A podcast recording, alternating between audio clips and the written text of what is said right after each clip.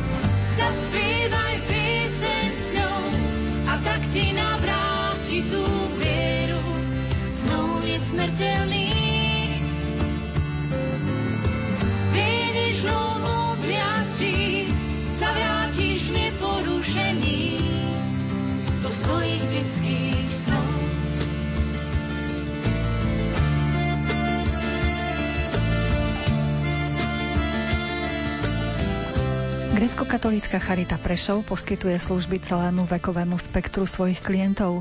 Priblíži nám, ako prežívali obdobie covidových obmedzení a akými radosťami a starostiami žijú dnes. Čo sa týka našich služieb, tak my vlastne poskytujeme služby sociálne a zdravotnícke a iné druhy služieb pre ľudí bez domova, osoby závislé od navikových látok, chorých domácnostiach, rodiny a jednotlivcov v núdzi, deti, mladí, dospelí, ťažko zdravotne postihnutí, duševne chorí ľudia, ľudia postihnutí rôznymi živelnými udalosťami a samozrejme poslednom čase aj ľudí, ktorých postihol nejakým spôsobom COVID a to najčastejšie stratou zamestnania, komplikáciou zdravotného stavu, stratou príjmov a podobne. Ako sme to prežívali od začiatku, musím povedať, že my sme to pocitili na vlastnej koži, keď to tak môžem povedať. 11. marca, keď som bol na porade v zariadení v Starej Dubovni, som sa dozvedel, že celý opatrovateľský úsek mi vypadol podstate, kde je 50 zdravotne postihnutých detí a mladých a dospelých v zariadení. Bol to iný problém, nie COVID, ale vypadol. Museli sme zariadenie vlastne už pred núzovým stavom dva dní uzatvoriť. Nahlasovali sme to samozrejme aj na ministerstvo, na, na všetky inštitúcie, takže my sme tento čas začali takto a musím povedať, že samotné vyhlásenie núdzového stavu, aspoň tak, jak som to vnímal ja, som vnímal v prvom rade ako prekvapujúca záležitosť, potom obava, čo vlastne budeme robiť, ako budeme robiť, ale samozrejme sme sa zmobilizovali na, na centre Charity, samozrejme aj v zariadeniach vedúci a ďalší zamestnanci. Ale na centre sme vytvorili najprv krizový štáb na Charite. Na základe vzniku krizového štábu potom vznikali interné krizové týmy v zariadeniach a službách. A samozrejme tie zásadné veci sme sa snažili riešiť my na centre, tie ostatné zariadeniach, ale viac menej sme tie veci aj spoločne konzultovali, aj riešili. Čo sa týka toho obdobia, ako postihlo príjimateľov v našich službách, tak v tých službách pre ľudí bez domova myslím si, že taká najväčšia zmena, čo sa týka útulku a nocľahárne v Prešove, bola asi tá, že tí ľudia stratili slobodu pohybu. My sme postupom času v tej prvej vlne regulovali odchody príjimateľov zo zariadenia do zariadenia, až sme sa dostali do istého stavu, takže boli úplne zatvorení. Vďaka Bohu môžem povedať, že asi len 5-10% ľudí to nevydržalo, ale ostatní vydržali. A celý ten čas počas prvej vlny, aj, aj v čase, keď to bolo hermeticky uzatvorené, Mali sme obavy, neboli úplne jasné pravidla stanovené. Viac menej sme sa v tom celom aj trošku hľadali, ale vďaka Bohu sme to ustali. Tak vlastne v tomto zmysle chcem povedať, že bolo vidno aj na tých ľuďoch bez domov a v týchto zariadeniach obavu, strach o svoj život, ale tak ako sme postupne tie zariadenia postupom času uzatvárali, sme vnímali aj to, že keď mali do určitého času prísť zvonku, tak vlastne pocitovali ako keby trochu aj takú zodpovednosť za seba aj za tých ostatných a hovorím naozaj maximálne do tých 10% ľudí odišlo a ostatní vydržali. Čo sa týka ostatných služieb, napríklad Dom Sv. Jany pre ťažko zdravotne postihnutých, ktoré som spomínal ako prvé uzatvorené, ale z iného dôvodu, tak vlastne tam je vidno, že tí zdravotne postihnutí deti a mladí si ako keby uvedomovali, že sa niečo deje, nie sú v takej pohode, ako bývali predtým, a to vzhľadom na ich ťažké zdravotné postihnutie nie je ľahké ustať ani v zariadeniach, ani v ich rodinách. Vnímam to tak, že vytratil sa trošku ten osobný kontakt v tých komunikáciách, nahrádza ho ten online a elektronický systém komunikácie na jednej strane nás to nutí tú situáciu vnímať ináč a hľadať iné formy komunikácie a riešenia tých situácií. Aj mnohé porady, ktoré robíme sa dnes dejú naozaj v elektronickom priestore a zistujeme, že sú rôzne aplikácie, ktorými sa to dá, ale samozrejme na mnohé, mnohé veci sme neboli pripravené a dá sa o tom veľmi veľa hovoriť Vnímam to tak, že jednoducho sami sme sa tom hľadali. Stalo nás to veľmi veľa psychických síl. Ďakujem naozaj v tejto situácii aj Vladikovi Jánovi, arcibiskupovi Babiakovi za grecko-katolickú eparchiu, lebo náš duchovný správca, otec Vasil Kormánik, hľadom na svoj vek a zdravotný stav, nám v podstate oznámil, že nebude môcť ďalej pokračovať pozícii duchovného správcu. Myslím, že to bolo niekedy v priebehu júna a hneď od 1. augusta už nastúpil nový duchovný správca, otec Jozef Gáča. Sme veľmi vďační, že ho máme. Myslím si, že v tomto čase hlavne tú duchovnú, ľudskú, osobnú, psychologickú, nezištnú pomoc potrebujeme všetci. Stojíme na prahu dvier oproti sebe. Poď ďalej, vítam ťa v soli i v chlebe. Sadni si za stôl a daj si pohár vody. Tak sme si sadli, pokorní malí, tak porozprávaj, ako ste sa mali, čo ťa svet naučil, ako sa mu vodí. Vystieram unavené ruky ako plášť so snou nesplnených tkaní. Aj palmové listy z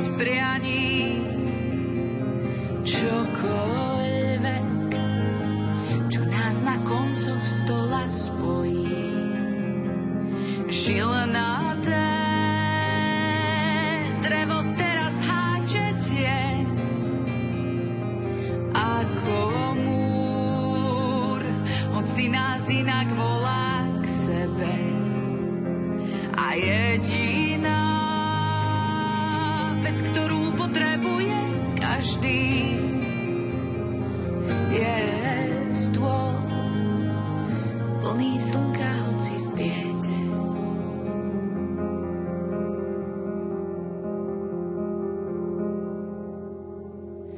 Jasný pohľad do očí a ukáž dlane, nemohol si sa zmeniť na nepoznanie, sám si si bieda a sám aj požehnanie. Na dubové drevo zaťaté peste a pol metra sa na tom mieste stalo ako nekonečné vzdialovanie. Odkládaš nachystané zbrane, poď pomôž mi, sami si prestierame. Viem, čo je za mnou, sa už neustane.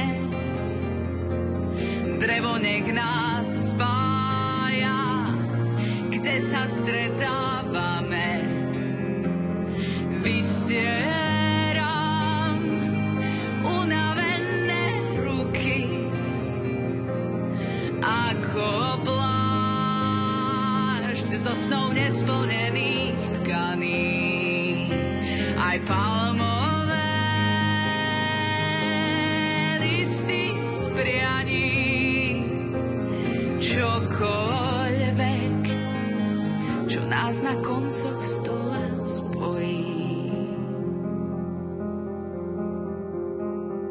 sme robili, čo sa dalo v tých úvodných fázach tej prvej vlny. Sme cez Slovenskú katolickú charitu zohnali látky v dome svätej Faustiny vo Svidníku zariadení pre ženy. Dievčata začali šiť a nahlasilo sa nám aj zo pár dobrovoľníkov z radov veriacich, ktorí vlastne šili tie rúška boli ochotní nás obdarovať. No a samozrejme tým pádom, keďže tie ktoré by sa mali dať kúpiť bežne, sieti predajne sa nedali v tom čase kúpiť, tak sme naozaj používali tie rúška na viacnásobné použitie látkové a zásobili nimi zariadenia pre ľudí bez domov a závislých dokonca aj, ja neviem, ťažko zdravotne postihnutých. Jednoducho sme si pomáhali tak, ako sme mohli, ako sme vedeli.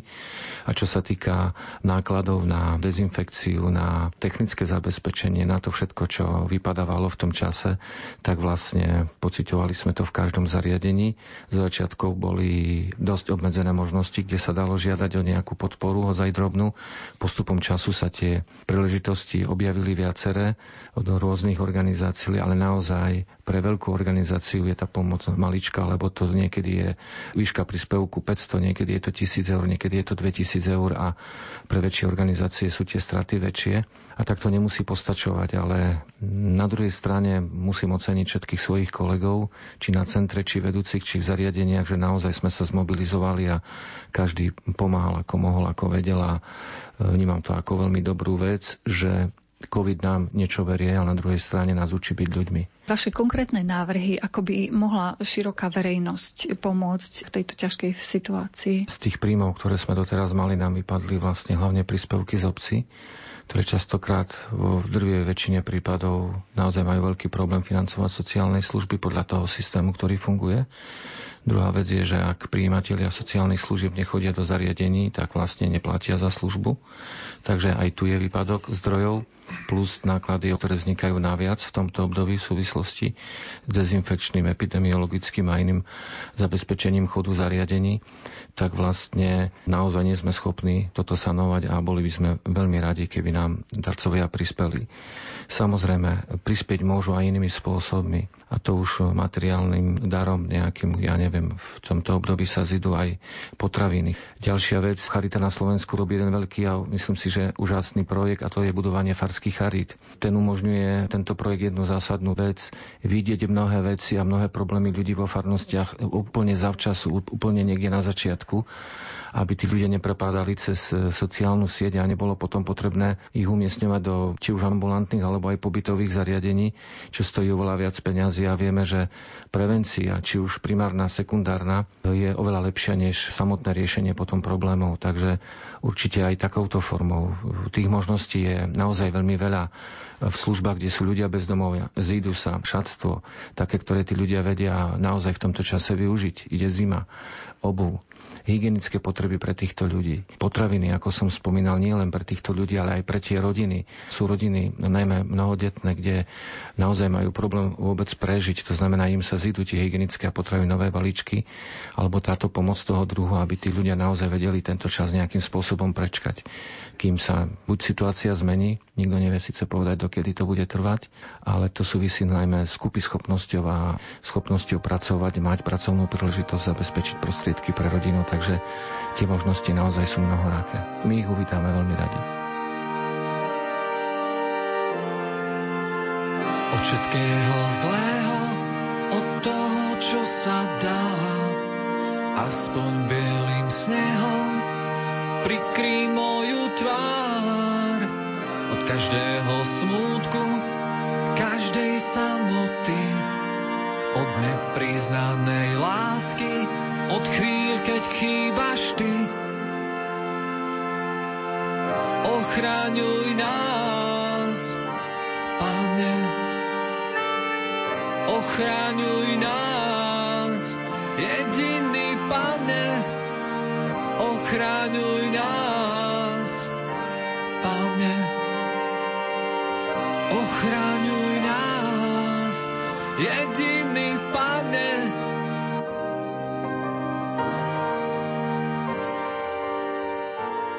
Združenie FEMAN vydalo knihu rozprávok Mačacie referendum spisovateľa Jana Pochaniča. Je zaujímavá tým, že ju ilustrovali známi slovenskí hudobníci. Kniha je súčasťou projektu Rozprávkový detektívy. V rámci neho sa organizujú rôznorodé aktivity predovšetkým pre deti s handicapom, ale aj pre deti z detských domovov a marginalizovaných skupín. Ďalšie podrobnosti o projekte sa dozvieme od riaditeľa FEMANu Eduarda Buraša. Jednoducho tento čas, ktorý je dosť ťažký pre nich, ťažko prežívajú a ťažko prežívajú ich rodičia, pretože sme na dištačnom vzdelávaní a my sme hľadali nejakú cestu, ako tie deti zaujať a keďže projekt sa volá Rozprávkový detektívy, poviedky a rozprávkový dom a v minulom roku mal veľký úspech, keď sme to robili v knižnici pre mládež mesta Košice, tak sme podali projekt na ministerstvo kultúry aj v tomto roku, boli nám sklené finančné prostriedky, ale čas je veľmi krátky, pretože prakticky v oktobri nám prišlo oznámenie o tom, že projekt sa môže realizovať, aj keď my sme už začali ho trošku realizovať skôr, lebo no, robili sme tieto aktivity. Práve sme uvažovali, že ako tie deti zaujať. No a pán Pochanič prišiel s myšlenkou, že on zbieral 4 roky také rozprávky o mačiatkách, poviedky a ilustrovali to hudobníci. Či už je to Marian Čekovský, alebo je to Zuzka Smatanová, alebo je to Kuli, alebo je to Buranovský a tak ďalej. No a toto je veľmi zaujímavé, pretože každá jedna rozprávka v tejto knihe má svojho ilustrátora. No a myslím si, že aj pre rodičov, ale v prvom rade pre deti to bude veľmi zaujímavé. Pre rodičov to môže byť ako darček pod Vianočný stromček, ktorý môžu napríklad svojim deťom zabezpečiť. A my chystáme v spolupráci s knižnicou pre mládež mesta Košice od 7. do 15. decembra festival rozprávok a tvorivý dielník pre deti jednak zo znevýhodneného prostredia, ale aj pre deti s Downovým syndromom, pretože v spolupráci so sociálnym divadlom Hoppy Hop v Košiciach prebiehajú tvorivé dielne, ktoré sa práve cez sociálne siete a cez online komunikáciu realizujú a tým takým malým vyvrcholením bude čítanie rozprávok práve autora s osobnou prítomnosťou pána Jana Pochaniča medzi týmito deťmi. Takže ja sa na to veľmi teším a myslím si, že to môže byť také spestrenie tohto takého nevľudného času, kedy každý pouzatváraní do seba a kedy hlavne trpia tie deti, pretože my realizujeme 4 projekty a väčšinou sú to projekty pre znevýhodnené skupiny obyvateľstva a musím vám povedať, že je až do plaču človeku, keď prídete do zariadenia školského, ktoré sa borí s problémami, nie že s dezinfekčnými prostriedkami, ale borí sa s problémom, že deti si jednoducho nevedia zvyknúť na tie zmeny stále. Presuny, raz ste doma, raz nie sú doma, raz sú s rodičmi, raz sú s učiteľmi, teraz nemôžu ísť, lebo je zatvorené, teraz už idú, lebo už sa dá. Problém to majú pochopiť zdravé deti. Ako to majú pochopiť deti? ktoré sú choré. A v tým pádom aj tá nervozita stúpa, aj tí učiteľia sú trošičku takí, by som povedal, že viacej vypetí a možno, že tieto rozprávky takto v rámci týchto tvorivých dielní a v rámci tohto projektu, ktoré podporilo Ministerstvo kultúry Slovenskej republiky, priniesú také malé oživenie a také oficiálne uvedenie do života bude na budúci rok, keď to všetko skončí a keď budeme sa môcť kľudne opäť aspoň trošku stretávať tak, ako sme sa stretávali skôr. Vy ste v tom čase tak pred Vianocami v advente zvykli organizovať krásny koncert, na ktorom predviedli svoje talenty práve tieto deti. Bude, ale bude online a bude to opäť niečo iné, pretože máte na mysli projekt Malomodrý svet, svet slabozakých, hluchonemých a hluchoslepých a on v tomto roku takisto bude, len nebude v tej podobe, že sme mali minulom roku viac ako 200 účinkujúcich. Nedá sa to jednoducho, ale sme pripravili jeden projekt, zaujímavý kultúrny program, pretože každý do tohto programu niečo zbiera, niečo cvičí, či už je to nevidiaci učiteľ Peter Kolesar v Levoči, ktorému sa z dôvodu pandémie rozpadla časť spevackého zboru a pretože deti nemôžu chodiť. To sú roky driny. Ťažko to nahradíte na tomto. Alebo či sú to deti, ktoré sú teraz doma, pretože takisto nemôžu, zdravé deti, ktoré nemôžu cvičiť alebo nemôžu sa zúčastňovať rôznych tých nácvikov. No ale pripravili sme program, ktorého Premiéra bude 10. decembra, kedy sme plánovali benefičný koncert Mau Modrý svet, tak teraz to bude online koncert a bude to pozdrav pedagogického zboru učiteľov z Lunika 9 a zboru detí 9 Rečáve z Lunika 9 na celé Slovensko. Je tam nová pieseň, nový refrén a ten zmysel, ten cieľ je, tá pointa je v tom, že prekonáme to. A učitelia, vydržte, nie je to ľahké, ale ani my to nemáme ľahké. Ani ako rodičia, ani ako deti. Práve toto posolstvo, také hudobné posolstvo z Lunika 9 na celé Slovensko bude veľmi zaujímavé. Moja mačka Filomena počúva na iné mená a môj koco Frederik bažravý je ako nik. Ďalšia mická primadona, paranica to je ona, černo-bielý kukino, neteší sa na. Namyslená veľká, jej sa jedlo netýka, černý kocov Fradia, ten vám už je starý pán, naša biela lízenka, na go Gigi zaspinka, mať sa nemá fréra, ono sa otiera, to sú všetko moje mačky, krajšie, milšie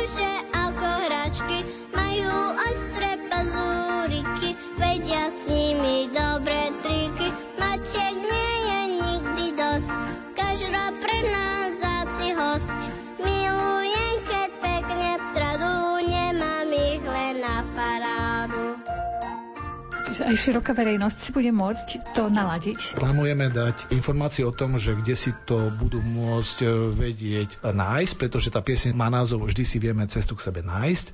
A hovorí o tom, že vlastne aj keď ten COVID nás zastihol, Nikto sa mu z nás nevyhol, aj keď musíme byť doma, nie je to žiadna pohroma, ale stále si vieme tú cestu k sebe nájsť. Doplňame to rôznym spôsobom a v rámci projektu Tmavo Modrý svet 2020 sme zakúpili aj niekoľko hudobných pomôcok, ktoré tým deťom pomáhajú, či sú to napríklad orfové nástroje, potom je to zvonkorha alebo tamburinky. Toto všetko sú veci, ktoré sme zakúpili v rámci projektu, v rámci tvorivých dielní, tie idú. Mám informáciu, že už prebieha nahrávka, videonahrávka, 10. december a to je Svetový deň ľudských práv, Charta OSN, rok 1948. To znamená, že vtedy o 17. hodine pôjde toto naše malé posolstvo na celé Slovensko. Ste spomínali, že ste nakúpili rôzne pomôcky. Komu konkrétne ste to darovali? Zrejme asi pedagógom alebo knižniciam alebo ľuďom, ktorí pracujú s týmito deťmi a vedú ich? Sú to kategórie pedagógov, ktorí sa venujú deťom, pretože napríklad máme tu na piano, ktoré je ako keď to rozpediete, tak máte to ako litajúci koberec, kde deti si môžu na základe výberu určiť, či aký hudobný nástroj chcú počuť, alebo nohami vedia potom skákať a vydúpať si nejakú pesničku, alebo leti, leti, niečo letí, alebo pes nám spadla a tak ďalej. Jednoducho pre deti, ktoré majú handicap, tak je to poprvé farba, po druhé ľahko zapamätateľný tón a ďalej je tam 10 piesní, že on keď má niekto narodení v skupine, tak si stlačí treba na C a vidie mu, že happy birthday to you. To znamená, že každý má niečo také, je tam 10 takých oldies, takých starých nahrávok známych a pritom sa vedia tie deti zabaviť. Keďže vieme, že v školách je teraz prvý a štvrtý stupeň, tak e, napríklad dostala to spojená škola na Opatovskej, ktorá sa venuje deťom s rôznymi poruchami zdravia. Dostali to deti z spojenej školy internáty pre slabozraké a nevidiace deti v Levoči. Dostali takisto v Levoči orfové nástroje, tam som odviezol tento týždeň materiály, orfové nástroje, zvonkohru, dezinfekčné prostriedky výsledky. No a samozrejme, že takisto aj na Loniku 9, to znamená, že výsledkom týchto tvorivých dielní, pretože to je materiál, pomôcky, ktoré sú zakúpené z finančného príspevku, ktorý sme dostali z Ministerstva kultúry a my zase to, takto realizujeme tieto aktivity a na záver máme výsledok a tým výsledkom je tá hudba alebo tá tvorba a napríklad nevidiaca pani učiteľka z umeného. Pani Viera Petrovičová dostala odposluchy alebo hudobné monitory, keďže ona tvorí, ona je aj autorkou hudobných skladieb, piesň a tak ďalej, tak práve ona ako nevidiaca má 20 vidiacich detí a učí ich hudobnej kompozícii, učí ich na klávy a tak ďalej. A tak som takisto zvedavý, že akým spôsobom, aké výsledky prinesie práve ten náš spoločný projekt. A to je zase projekt ako, ako nevidiaci menia svet hudby. Predpokladám, že rovnakým spôsobom ste darovali aj to mačacie referendum, tie knižky práve tým organizáciám, ktoré pracujú s tými deťmi. My sme odovzdali knižky o mačacie referendum v Levoči, odovzdali sme ich Spojenej škole internátnej, včera sme odovzdali 20 kusov knižnici pre mládež mesta Košice, ktorá ide do všetkých pobočiek v Košiciach, to znamená, v každej jednej pobočke bude aspoň jedna knižná publikácia. A práve, že z tejto knižnej publikácie sa budú čítať to správky na festivale rozprávok. A tí, ktorí sa do toho zapoja, či už online formou alebo nejakou inou formou, ktorá bude v rámci tohto festivalu zverejnená, sprístupnená prostredníctvom knižice pre mladých mesta Košice, ktoré sú našim partnerom v projekte, tak môžu túto knižku aj vyhrať. Maličká som, tancovala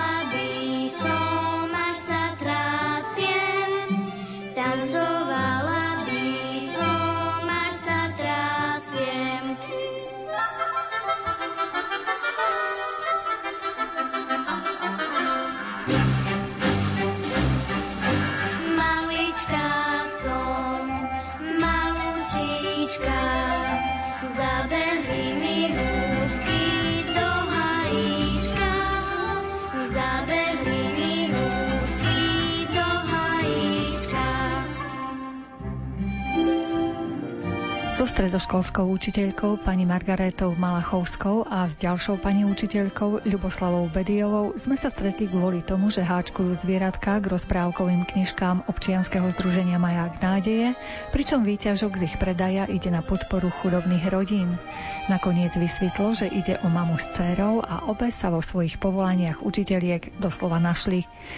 Zaujalo nás to a tak sme zisťovali, kto ich k tejto práci, ktoré je ich poslaním, inšpiroval. Ja som v podstate od malička prvé, čo boli varechy ako bábiky a úterky, to si pamätám. Ale neprebalovala si ich, ale učila. Áno, áno, od prvej minúty. Takže asi to bolo. Ale vždy ma ťahali tie, tak ja hovorím, inak obdarované deti. Takže tou cestou som asi mala ísť, no a som na nej.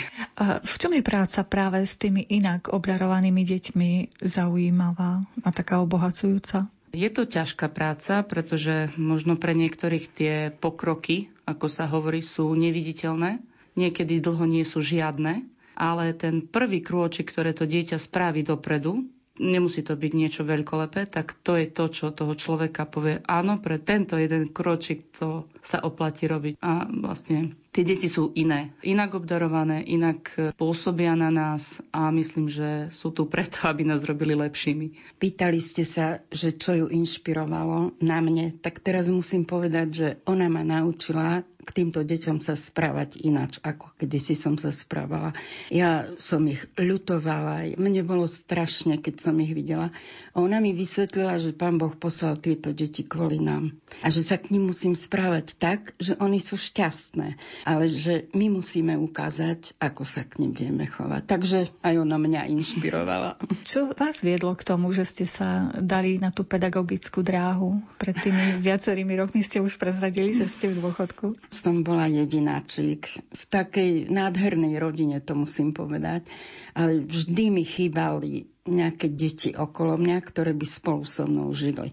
A tak som sa venovala všelijakým deťom okolo. Dokonca som priviedla domov raz Mám to povedať? Môžeš. Priviedla som domov cigánča z ulice, pretože mi bolo ľúto, že moja mama každý deň piekla koláče a to dieťa koláče nemalo a bolo špinavé. Tak som ho umila, obliekla, dala som mu najesť. Moja mamička ma ani nepokarhala až potom na druhý deň, keď cigánka priniesla ďalších 6 detí.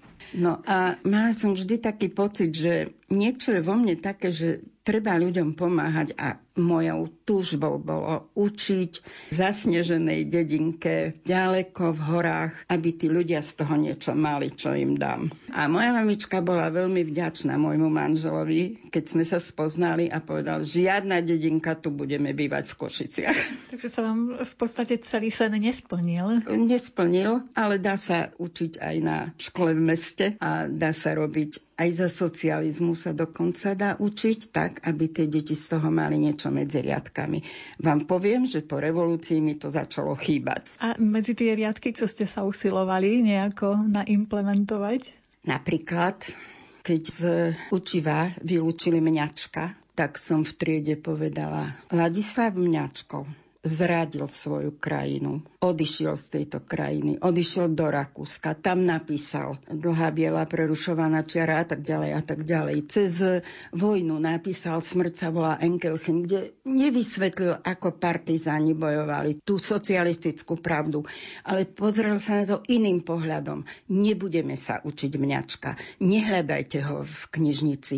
A ešte napísal toto a toto a toto a videla som, ktoré deti si to zapisovali. Takže takým očným kontaktom sa to dalo. Vy ste teda učili Slovenčinu, z toho som ano. usudila. A vaša dcera učí? Ja som v podstate vyštudovaný pedagóg prvého stupňa plus školský logopéd a momentálne pracujem ako špeciálny pedagóg na plný úvezok. Je nejaký rozdiel medzi žiakmi, treba vy to môžete porovnať, medzi žiakmi, ktorí v tom socializme vyrastali a teraz? Je medzi nimi rozdiel? Aj je, aj nie je. Mám stále takú zásadu, že deti sa rodia nevinné a to, čo z nich vyrastie, to je vlastne obraz rodičov, rodiny, školy a spoločnosti. A ak dnes niekto povie, že deti sú dráve a drzé, a, no odkiaľ to majú? Majú to práve z týchto prostredí.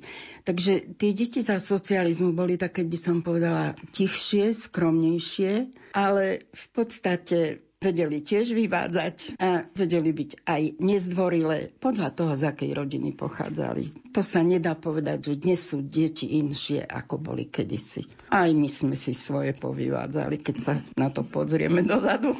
Čiže podľa vás je dôležitá rodina? To zbadáte na tom dieťati v prvých týždňoch, odkiaľ pochádza. To sa nedá zatajiť. A je dôležitá nejaká spolupráca s tými učiteľmi, alebo väčšinou asi sa rodičia spoľahnú, však tam ich nejako naformujú v tej škole, veď sú tam 5 hodín, 6 hodín. O tom môže hovoriť moja dcera hlavne, Ľubka. pretože oni majú tieto skúsenosti. Na začiatku som učila zahraničných študentov, takže tam som nemala žiaden kontakt s rodičmi, to boli deti z rôznych krajov sveta. Boli to také samostatné deti. No tak oni boli väčšinou už okolo tých 18 rokov, pretože išli na vysokú školu. A potom som učila na učilišti a vám poviem, že za socializmu sa na to učilište dostalo veľa, veľa detí, ktoré boli múdre, šikovné, ale nemali správny pôvod. Kádrový profil. Áno, neboli ani rolnického, ani robotnického pôvodu, ale iný pôvod. Takže s nimi sa pracovalo veľmi dobre. Na súkromnej škole, kde som učila, gymnáziu, tam sa, by som povedala, učilo dosť ťažko preto, že práve, že tam prišli deti, ktoré rodičia sa spolahli na to, že škola nahradí, na čo oni nemajú čas, ale boli tam aj deti šikovné, ktoré chceli same sa niekam dopracovať. No a vrcholom mojej túžby bolo gymnázium, pri tvorbe ktorého som bola, keď vznikalo. Tak toto bolo to najkrajšie, na čom som sa dočkala. A ešte som zabudla, veď ja som bola aj pri zakladaní cirkevného učilišťa v Šaci, učilište svätého Jozefa Robotníka, tam sme to založili tiež s kolegami. Tak si so mnou opakuj, nebojím sa žiadnych strán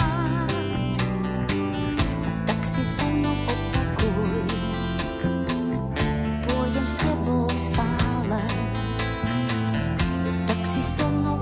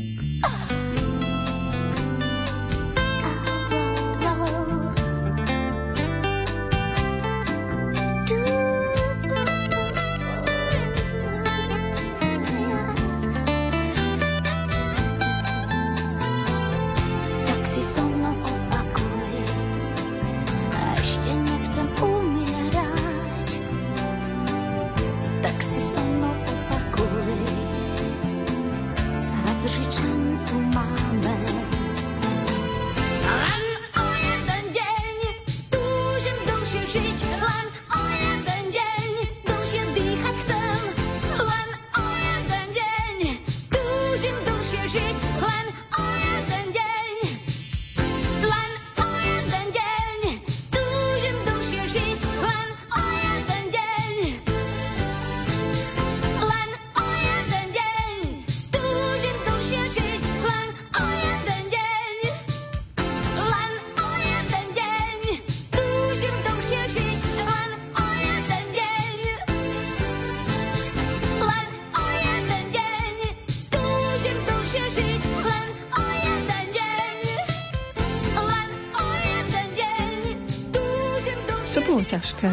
Vlastne po tej revolúcii pri tom zakladaní škôl? To bola taká úplne novinka, ešte pole neprebádané. Hneď na začiatku, keď sme to začínali, to ešte nebolo také ťažké, pretože to bolo niečo nové, každý mal entuziasmus, každý sa snažil, pomáhali nám, kto mohol.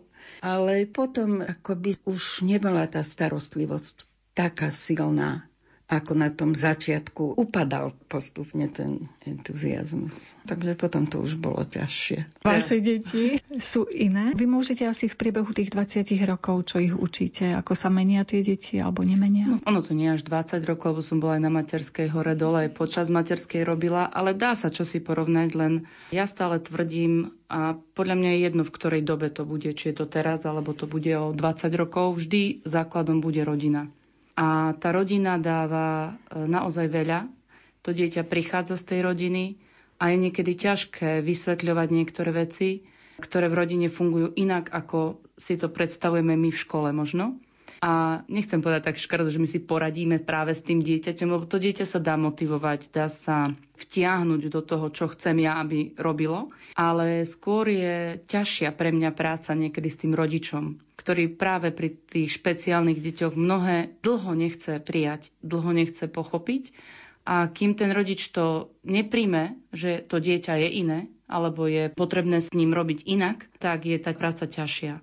Tvrdím, že deti nie sú nikdy zlé len niekedy nesprávne konajú alebo konajú ako zrkadlo z domu. Čiže je ťažké v tom to vlastne korigovať. Všetci prežívame také zvláštne obdobie korona pandémie. Ako to ovplyvnilo vás ako pedagóga a vašich žiakov, špeciálnych žiakov? Človek počas tej prvej, druhej vlny, teraz sa to už na vlny bude rátať, stratil učiteľ, aj, lebo som aj srdcom učiteľ, aj špeciálny pedagóg, to sa nedá odlúčiť, tak stratil to prirodzené prostredie kontaktu s tým dieťaťom. A všupol sa do prostredia nejakého mediálneho, proste internetového Zoomu a Teamsu a neviem čoho všetkého. A to také, ja hovorím, poklopkanie po lavici tomu dieťaťu, aby som nepotrebovala ho stále upozorňovať, mi chýba. To ja cez Zoom neviem urobiť. To, že na ňo vytiahnem oči, zdvihnem obočie, to nemôžem urobiť cez Zoom.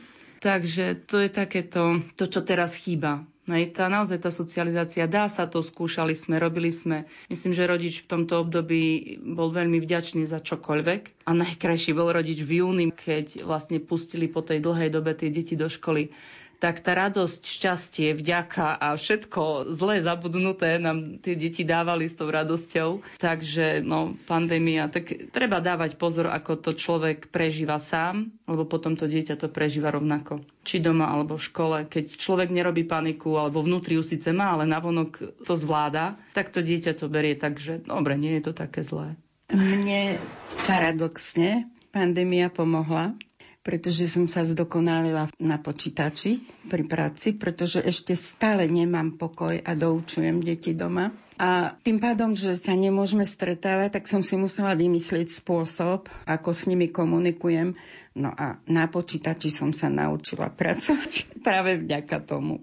Niečo nám berie to obdobie a niečo naopak prináša nové. Ako vždy. Vy ste, pani Ľubka, hovorili o tom, že aké je to z toho pohľadu pedagóga, ale myslím si, že aj tí rodičia asi už sú, nechcem povedať až, že zúfali, že nerozumejú tej látke, ktorú majú predniesť tým svojim žiakom a taktiež žiaci túžia po kamarátstvách obyčajných, možno po tej prestávke, kedy si povedia rôzne tajomstvá. Aké máte spätné väzby, keď sa tak rozprávať aj o tom? Som aj ako rodič, čiže zažila som to ako rodič doma a musím povedať, že môj manžel mi vzdával úžasné chvály, že nikdy by nepovedal, že bude tak šťastný, že má ženu učiteľku, pretože mnohé veci viem, čo bolo treba. Mala som obe na prvom stupni, vedela som, čo vypustiť, čo musí, čo nemusí, čo sa dobehne, čo nie je základ, čo je základ. Ale k tomu som si predstavila ďalšie tri deti k mojim dvom na druhom stupni, každé v inej triede. Do toho som si predstavila zamestnávateľa, ktorý odo mňa vyžaduje 100% prípravu každý deň. Potom tie deti musia aj niečo jesť. Treba s nimi ísť aj von a vtedy som už rozmýšľala, že niektorí to musia mať naozaj náročné. V tejto druhej vlne napríklad ja mám kamošku, ktorá je šikovná, hovorí mi, pred chvíľou som mu vysvetlila angličtinu, lebo píšu písomku. Priznal sa mi, že musím mu vysvetliť ešte aj vzorce z chémie. A teraz mi hovorí, že zabudol na fyziku. Ja už nevládzem. Čiže naozaj úprimne si myslím, že rodičia to musia mať ťažké, No ale musíme to spolu zvládnuť. Proste nie inej cesty a keď sa budeme stále len stiažovať na to, aké to je ťažké, tak jednoducho to nedáme. Samozrejme sa tešia tie deti do školy na tú socializáciu, tak ako ste hovorili, tie tajomstvá, tí kamaráti, ako to učenie je naozaj na vedľajšej aj teraz, ale to, na čo sa najviac prirodzene tešia, sú tí kamaráti. Až teraz zistujú všetci tí zainteresovaní, aj učitelia, rodičia, deti, že tá škola je úplne super. No, Až keď sú tak skúšaní. do škôl, čo je taký opak spred pár rokov. Rady vstanú a, a pôjdu do tej školy. Počula som, že robili taký prieskum, kedy si e, deti, keď sa ich pýtali, že na čo sa najviac tešíš, tak povedali, že keď prídem domov zo školy a môžem si písať s kamarátmi a teraz hovoria, že keď pôjdem do školy. Vo vzduchu je veľké množstvo prázdnych slov. Vždy vyletia z úst tak veľkou rýchlosťou. Rozhovory dlhé, rozhovory krátke, hlavne, že sa bavíme. Nezáleží na tom, čo hovoríš s bratom, máme predsa ústa, nie pochyb o tom, na čo sú.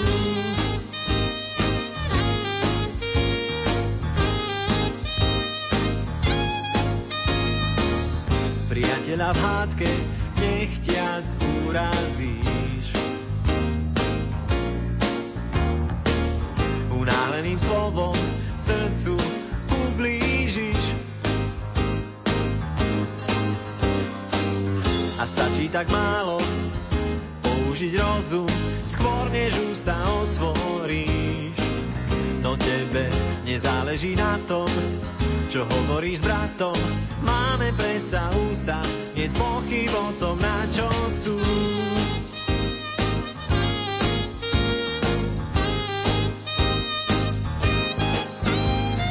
Vieš, že príde raz Boží súd na nás. Každé prázdne slovo tak rozmyslí si, čo vravíš.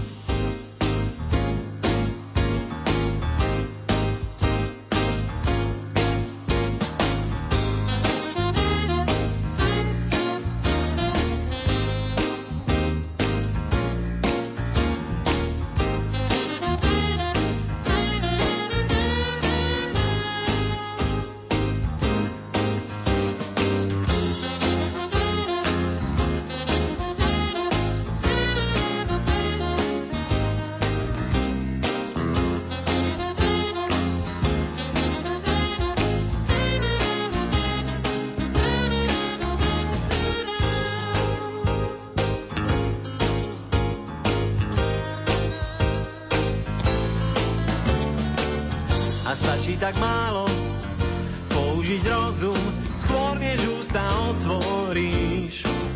No tebe nezáleží na tom, čo hovoríš s bratom. Máme predsa ústa, je pochyb o tom, na čo sú.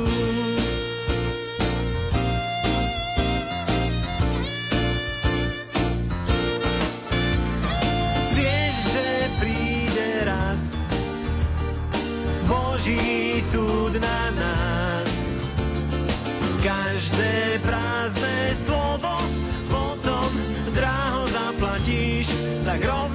Si, čo vravíš.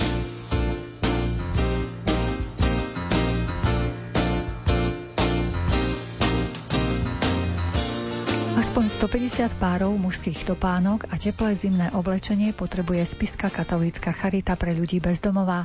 Hľadá aj mentorov k rómskym deťom či stavebný materiál na opravu vyhorených obydlí. K mikrofónu sme si pozvali koordinátora farských charít Antona Friča. Najväčší problém momentálne, čo máme, sú mužské topánky. Aj keď nám niekto daruje nejaké oblečenie alebo aj topánky, tak sú to väčšinou detské a ženské topánky.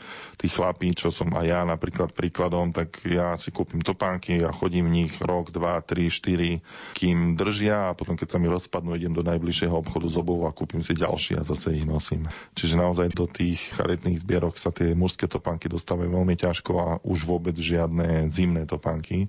Že momentálne máme takú potrebu, že hlavne pre našich bezdomovcov potrebujeme zhruba 150 párov mužských topánok. Čiže toto je taká vec, ktorá určite bude aktuálna počas celej zimy, lebo tie topánky vydržia niekomu kratšie, niekomu dlhšie. A v rámci Charity je strašne veľa potrieb. To teraz vlastne aj v rámci tej korony máme obrovskú potrebu počítačov pre deti, ktoré sú doma a učia sa na diálku a nemajú tú možnosť, alebo aj takých ľudí, ktorí sú ochotní s tými deckami, že by si vybrali jedno, dve decka, tak, tak trošku im pomáhali v živote, mentorovali ich, volá sa to, že mentoring, že keby boli takíto ochotní dobrovoľníci, ktorí by nám dokázali pracovať s tými jednotlivými deťmi, to by bolo absolútne úžasné, pretože my môžeme pomáhať rodine ako také, ale venovať sa individuálne tým deťom to už, už nezvládame. Sú rôzne potreby, neviem, stavebný materiál napríklad teraz riešim, pretože vyhorelo niekoľko domov, aj murovaných, aj drevených, tak, tak potrebujeme takéto veci riešiť. A strašne veľa ľudí sa dostalo do núdze, že sa dostali pod tú čiaru chudoby a vďaka tomu, že prišli o prácu a niektorí z nich majú hypotéky, rôzne požičky, platia nájmy a zrazu ich nemajú z čoho. Čiže aj to je obrovský problém, s ktorým sa momentálne boríme. V rámci toho mentoringu to by mohli sa napríklad stredoškoláci pokojne prihlásiť. Kľudne stredoškoláci, ale skôr mám tak na mysli ľudí, ktorí už sú trošku úspešní, zrelší v živote a ktorí by taký ten svoj pomyslený desiatok venovali takýmto deťom, ktoré by ich určite potrebovali. Tam by šlo skôr o tú podporu nejako finančnú, alebo aj tak, že prísť za nimi, naučiť ich niečo, tá, tá slovenčinu? podpora není až taká akutná, skôr je to budovanie si takého osobného vzťahu a, a sprevádzanie tých detí v živote.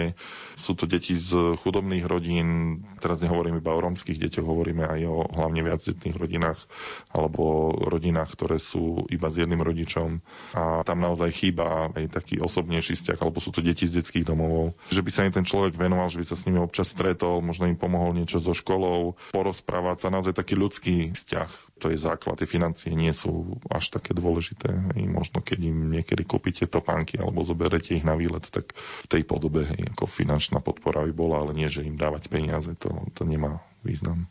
Ako sa môžu naši poslucháči s tými deťmi skontaktovať? Cez Charitu to ide? Alebo áno, akým áno, spôsobom? treba sa ozvať. Máme stránku www.caritas.sk, tam si nájdete kontakty a, a už sa to potom ku mne nejakým spôsobom dostane alebo k ľuďom, ktorí s týmito deťmi pracujú. Čiže určite, keď je niekto ochotný dobrovoľníčiť v tejto oblasti, nech sa ozve alebo ak chce akýmkoľvek iným spôsobom pomôcť, naozaj budeme radi. A pokiaľ ide aj o tie potrebné veci, napríklad tieto pánky alebo nejaké zimná bielizeň tiež cez charitu? Áno, určite sa to dostane na správne miesto. Budú nejaké aspoň sme boli tak zvyknutí po minulé roky, že sa stretávali dobrodincovia, treba aj ľudia v núdzi. Budú nejaké také aktivity. Myslíte predvianočné posedenia? Tak no, áno. tento rok e, žiaľ nebudeme nič takéto robiť, pretože nemôžeme porušovať zákon.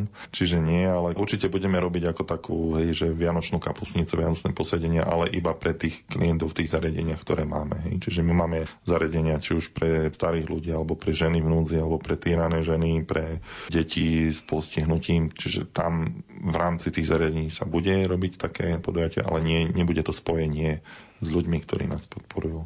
Možno aj v tom čase, keď bude odvysielaný náš rozhovor, tak možno budete práve na takej kapusnici nejakej Áno. medzi ľuďmi. Áno, budeme určite robiť viacej, pretože mám aktivity v viacerých častiach aj z Piskej diecezy, aj inde, čiže určite áno.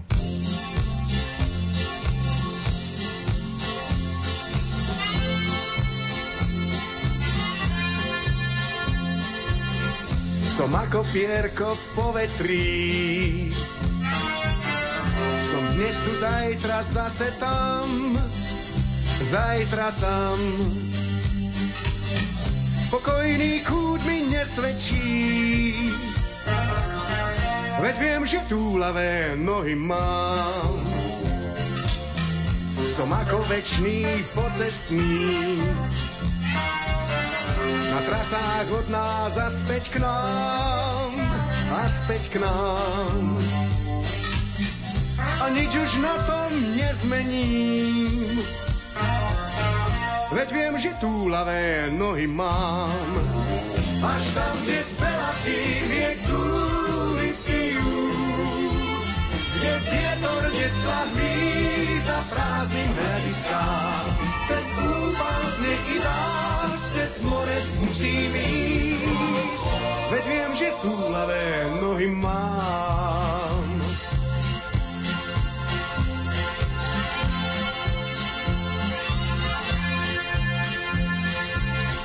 Som ako vtáci nad hlavou, som ako súrny telegram, telegram. V ústraní stáť ma neteší, veď viem, že túlavé nohy mám. Som ako zrnká v púpavách, chcem vzlietnúť, ale neviem kam, neviem kam. Vábia ma cesty ďaleké, veď viem, že túlavé nohy mám. Až tam, kde z pelasí riek túry pijú, kde vietor detstva hvízda prázdnym hľadiskám. Cez kúpa sneh i dážď, cez more musím ísť. Veď viem, že túlavé nohy mám. Až tam, kde, až tam, kde z pelasí riek túry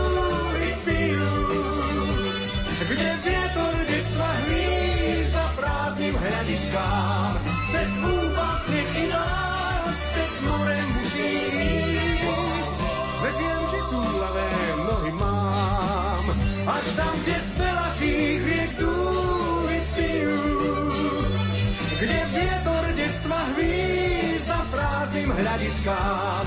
Cez úpas sneh i dážď, cez more musím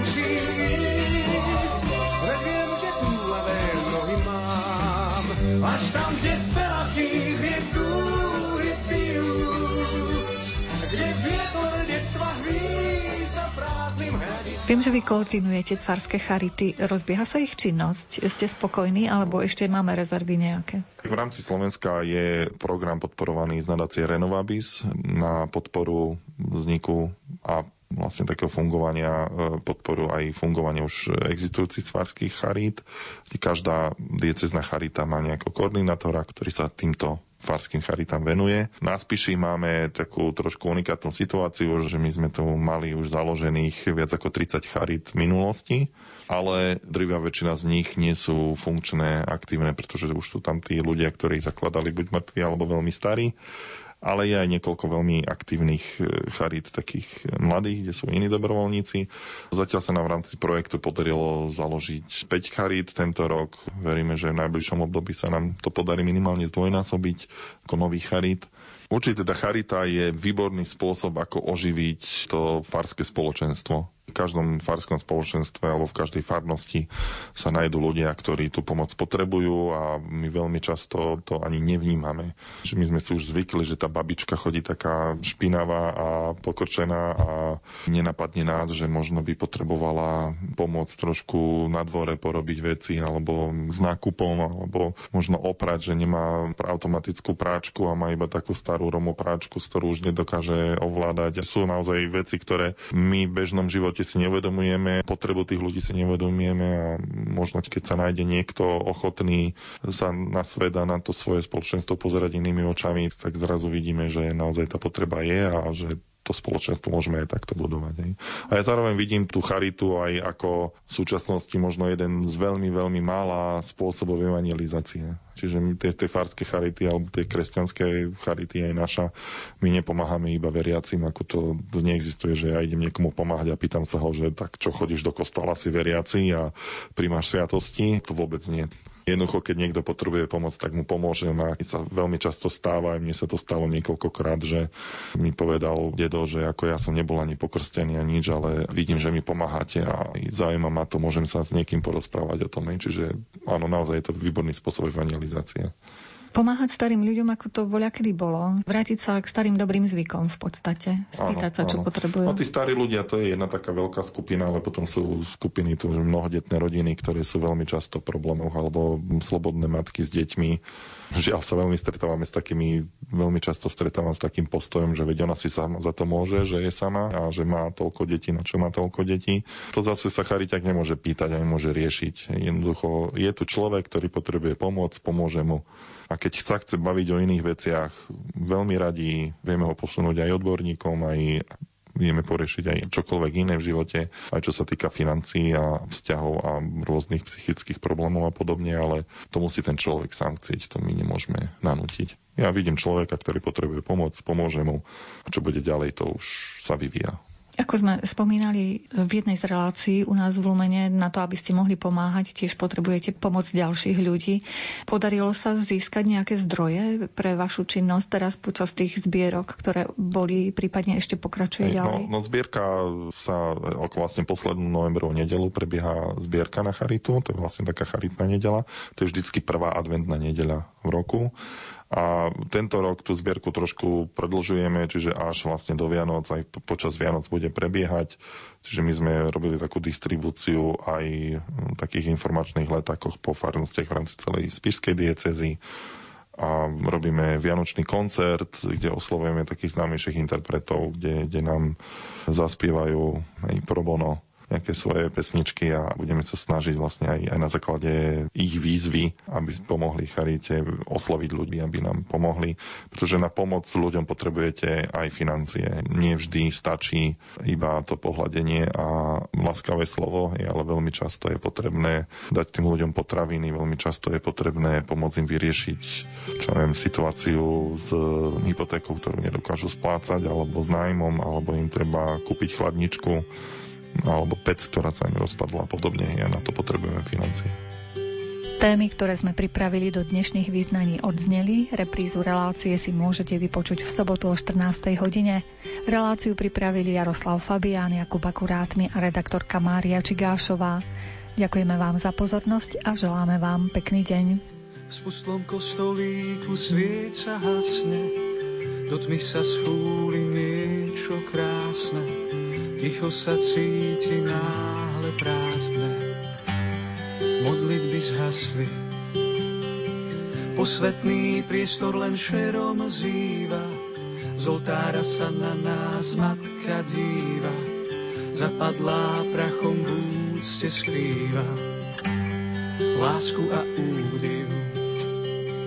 Kráčam k nej s bázňou trochu smelý, Zotriem jej z čela prach šedo biely, zapálim sviece, čo nezhoreli. Nech presvietia prázdno, kľaknem si ticho pod oltárom. Ak čakáš dar, ja som tým darom, príjmi ma s láskou aj s nezdarom. Mňa tvoje dieťa, Svet často teší, márna sláva, nie vždy šťastie ako polná tráva, tak iba s Kristom z mŕtvych stáva. Poroduj za nás. Rádio Lumen, vaše katolícke rádio.